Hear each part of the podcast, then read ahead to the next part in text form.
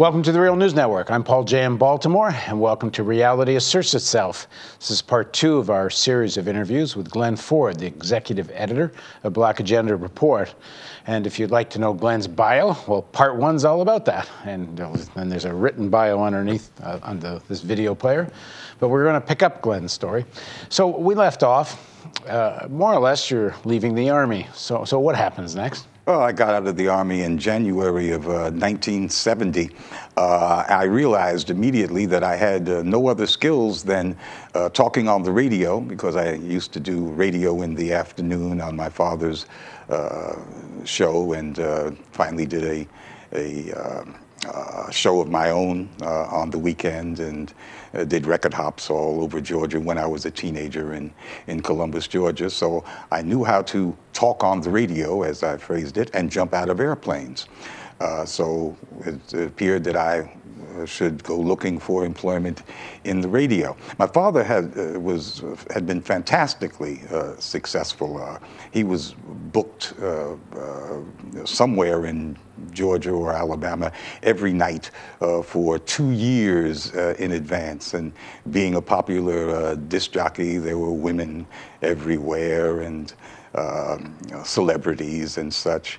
Uh, so certainly, as as I spent my three years as a as a broke GI, I I anticipated that when I got out of the army, I'd uh, go into dad's I, business. I'd go into dad's business, and uh, there would be women and money and song, and all of that. Uh, but uh, I found that people wanted me to be news instead. That made me very, very angry what, because. Well, what? How did that? What does that mean? People wanted people, you to be uh, at, at, various radio stations, including the radio station in Columbus, Georgia, that is my uh, hometown. I, in fact, turned down uh, a news job because uh, I, well, I knew that news reporters couldn't do record hops and pick up that extra money, and uh, and weren't that attractive to, uh, to as disc jockeys were to the females, and that's that's how my mind had been that's what my mind had been fixating on as I, as I neared getting out of the Army. Then I realized that I didn't have any job at all. Uh, so when the next opportunity uh, that same week came up to join James Brown's radio station in Augusta, Georgia, I took it up and I got to the station. It was before dawn on a Monday morning. The uh, general manager of the radio station showed me around. He said, There's your uh, news wire, and here's your recording equipment. And then he pointed to a piece of paper on the wall, and he said, uh, That's a list of all the big black folks in town. Uh, so whenever anything comes across the news wire, uh, you can call some of these uh, big black people and get their comment on it. And I said, I was glad to have the job, so I said, okay, boss. He left the room. I went uh, across the room and looked at this uh, piece of paper, and I discovered that it was full of Reverend this and Bishop that. It was a theocracy, and I was disgusted. So I tore, tore the piece of paper from the wall, threw it in the trash can, and for the next uh, week or 10 days, I immersed myself uh, in the real politics the grassroots politics of Augusta, Georgia. I decided I was going to find out who the real uh, leaders were instead of these accommodationist uh, preachers. And this is the civil rights movement is still very much. The civil rights movement had not arrived in Augusta, Georgia. This is 1970. It also had not arrived in Columbus, Georgia. The civil rights movement did not arrive in many many, many places. And Dr. King didn't get to go uh, to many, many places because he was shut out of most cities in the South by a phalanx of accommodationist preachers uh, who didn't want any outside agitators any more than the white folks in town who they reported to. And that's, that was the cause of my visceral uh, reaction uh, to the uh, theocratic list uh, that uh, was up on the wall at James Brown's radio station. And that's why I sought out uh, the actual leaders of the community. And the first place I went was to the housing project because I knew that somewhere in that housing project there was a large and loud black woman who was actually the leader of the people who lived there. I didn't know uh, what her name was, but I knew she was there. And of course, I found her. And that person became uh, my contact on housing issues. And I also realized that somewhere in Augusta, Georgia, there was a brother uh, who jumped up every time the police beat a black man down. And I found him pretty quickly as well. And he became my go to person on police community relations. And I knew that somewhere in Augusta there was a black entrepreneur, a businessman, uh, who was constantly complaining that the city and the county weren't uh, giving any contracts uh, to black folks. And of course, I found him rather quickly, and then into the uh, arena of education and so on. And w- within 10 days, I had 10 uh, contact people, the actual uh, grassroots leaders of Black Augusta. Uh, and those were the names uh, on the wall, the list of the go to black folks. I informally called them uh, my committee of, of 10. And so every newscast, every conceivable development uh, would, would result in a call uh, to one or more of these people. So the owners of the station react how? Well, the owner of the station was James Brown, and he was usually gigging uh, somewhere.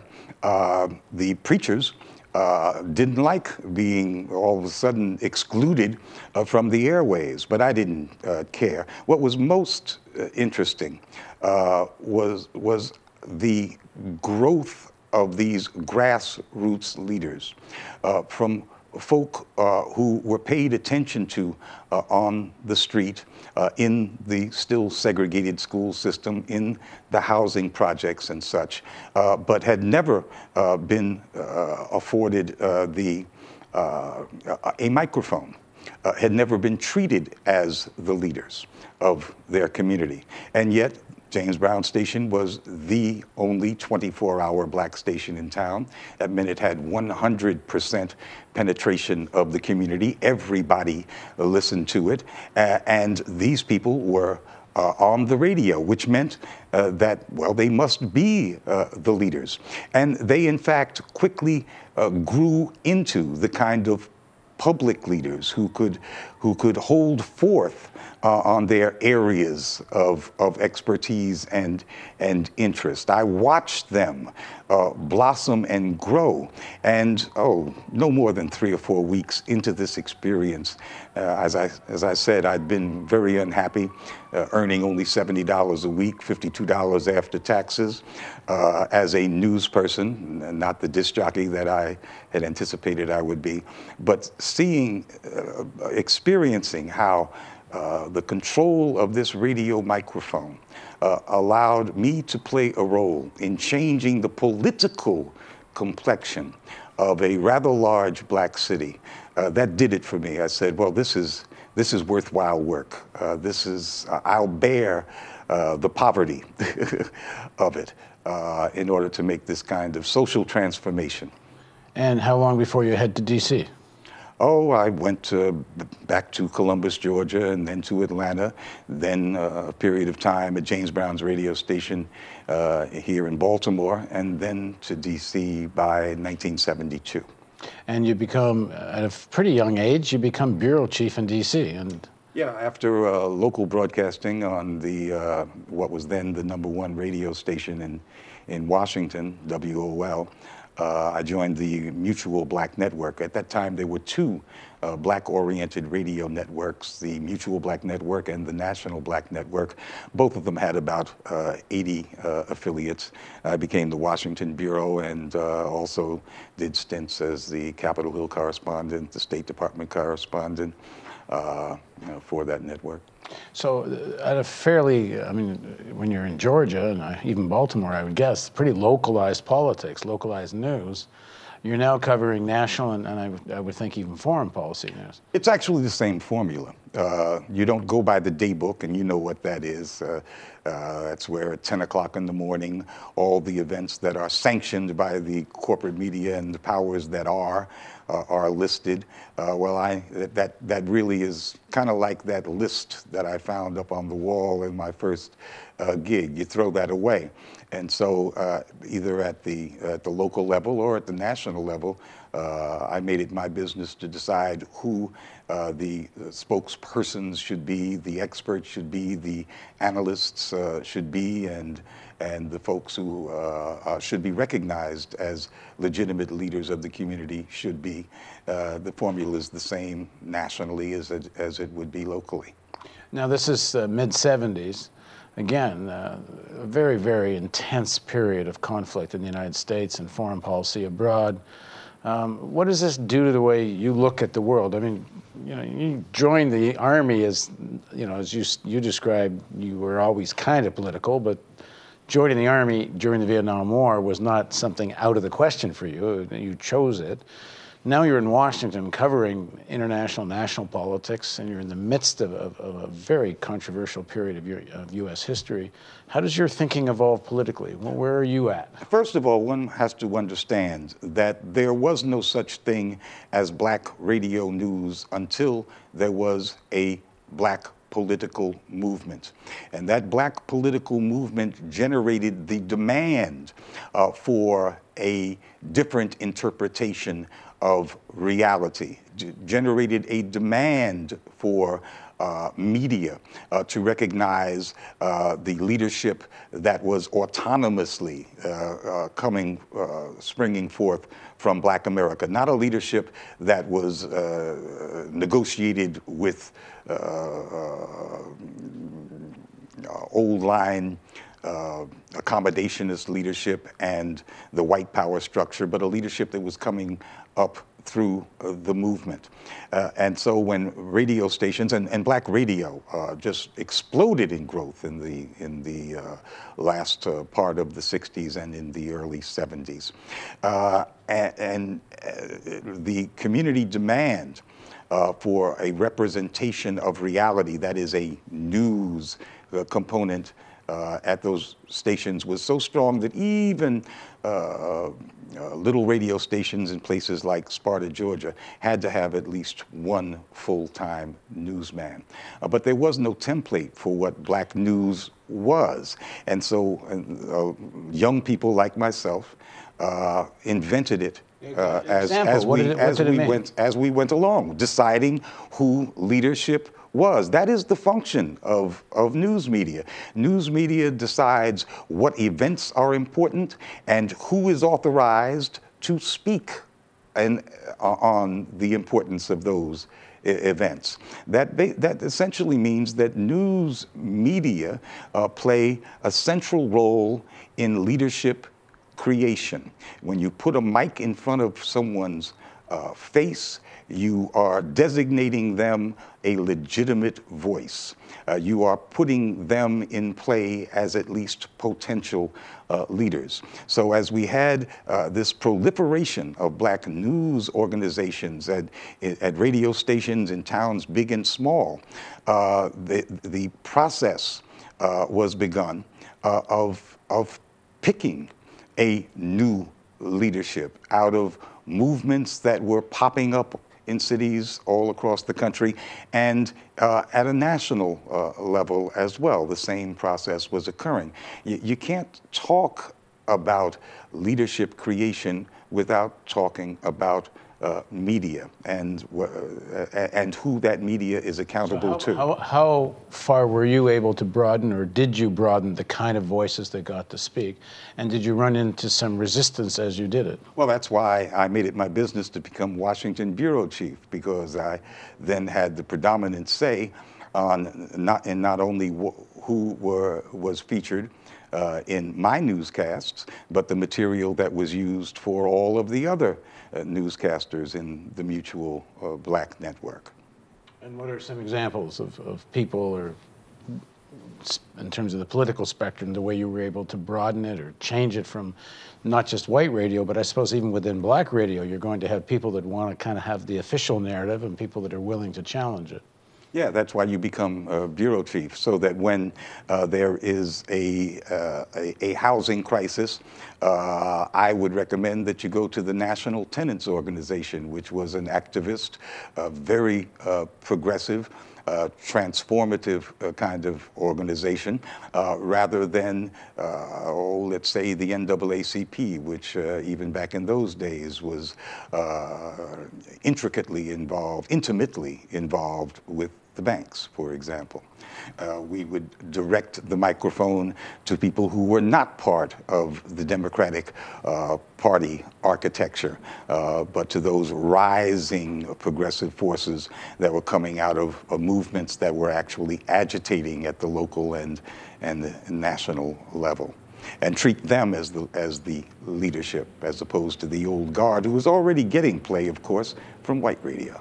So, what, what gave rise to America Black Forum? And tell us a bit about what it was. It was very simple. Uh, there, there was no black news interview program on commercial television.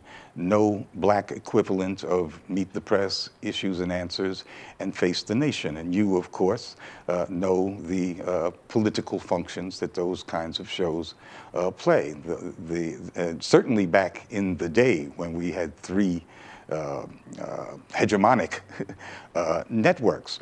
Uh, the guests who appeared on Face the Nation and Issues and Answers and Meet the Press, what they said on Sunday basically became the news for Monday and set the tone and the political conversation for the rest of the week.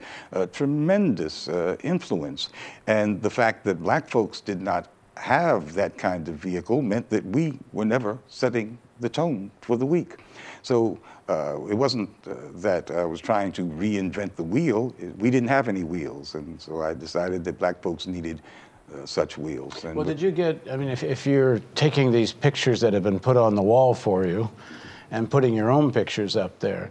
Um, did you get resistance from from? I mean, I, who owned the, the, the, the, radio network? Who owned the TV network? Did they? Uh, did, were you putting voices on they weren't happy with? Well, the radio networks were, were very very different circumstances.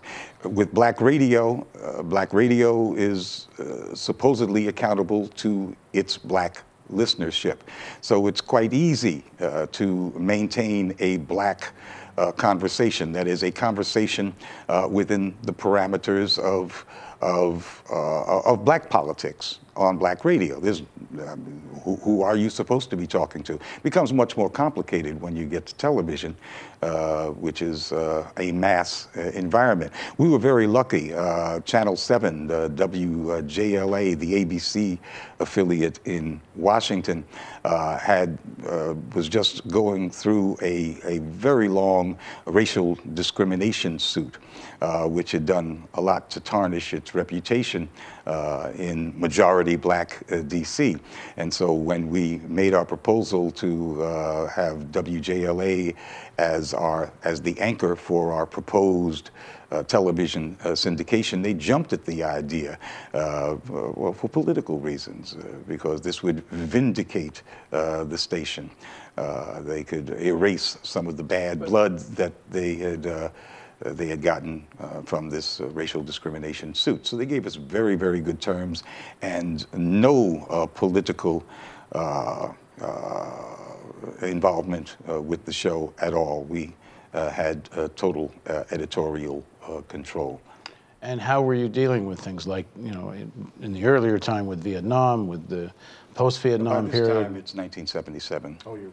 Uh, the same the same week that Roots, the first uh, Roots episode uh, aired, that was the first showing of America's Black. But how radical voices could you have on, or did you have on? Oh, we had people from the Communist Workers' Party and, and such. Uh, the black community, uh, the spectrum of black politics uh, is far to the left of the spectrum of white politics in, in the United States. So uh, if, if you are operating a mainstream black political operation, it's going to be uh, to the left of, of a uh, general audience, i.e., white operation. So what happens but, with but America? Our, but, but our, you know, as, as, as a as a journalistic entity, uh, our our mission was, of course, uh, to expose folk who would would not uh, get exposure uh, in the white media, but it was also to confront uh, the established politicos in, in the black community. Uh, so within the course of a year, we'd have uh, most of the Congressional Black Caucus, which at that time only numbered about 16, uh, on the show, and we were quite adversarial uh, with them, uh, dealing with them from a from a left black uh, perspective. Mm. And what happens to America Black Forum? Oh, um, we got involved with some. Uh, some partners, uh, and we were not happy with the association.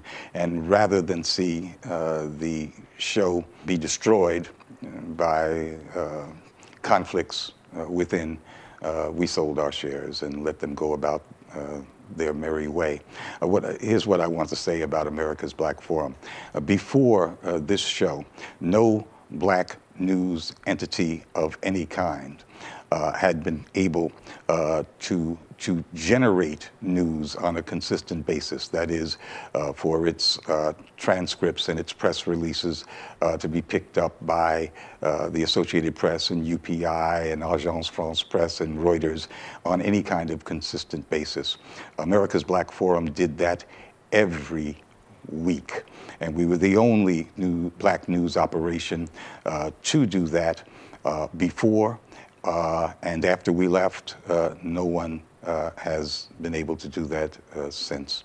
Uh, I, I, was most proud uh, of that, that this black news from a black perspective uh, uh, became fodder for CBS Newsbreak and for TASS and for Agence France Presse and Reuters and, and the mainstream media.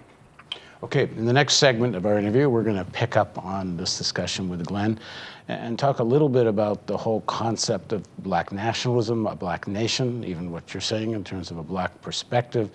It's a debate that's been going on in the black community and on the left for a long time, uh, right back into the Communist Party of the 1930s uh, and, and before. Uh, so please join us for the continuation of our interview with Glen Ford on Reality Asserts Itself on the Real News Network. Thank you.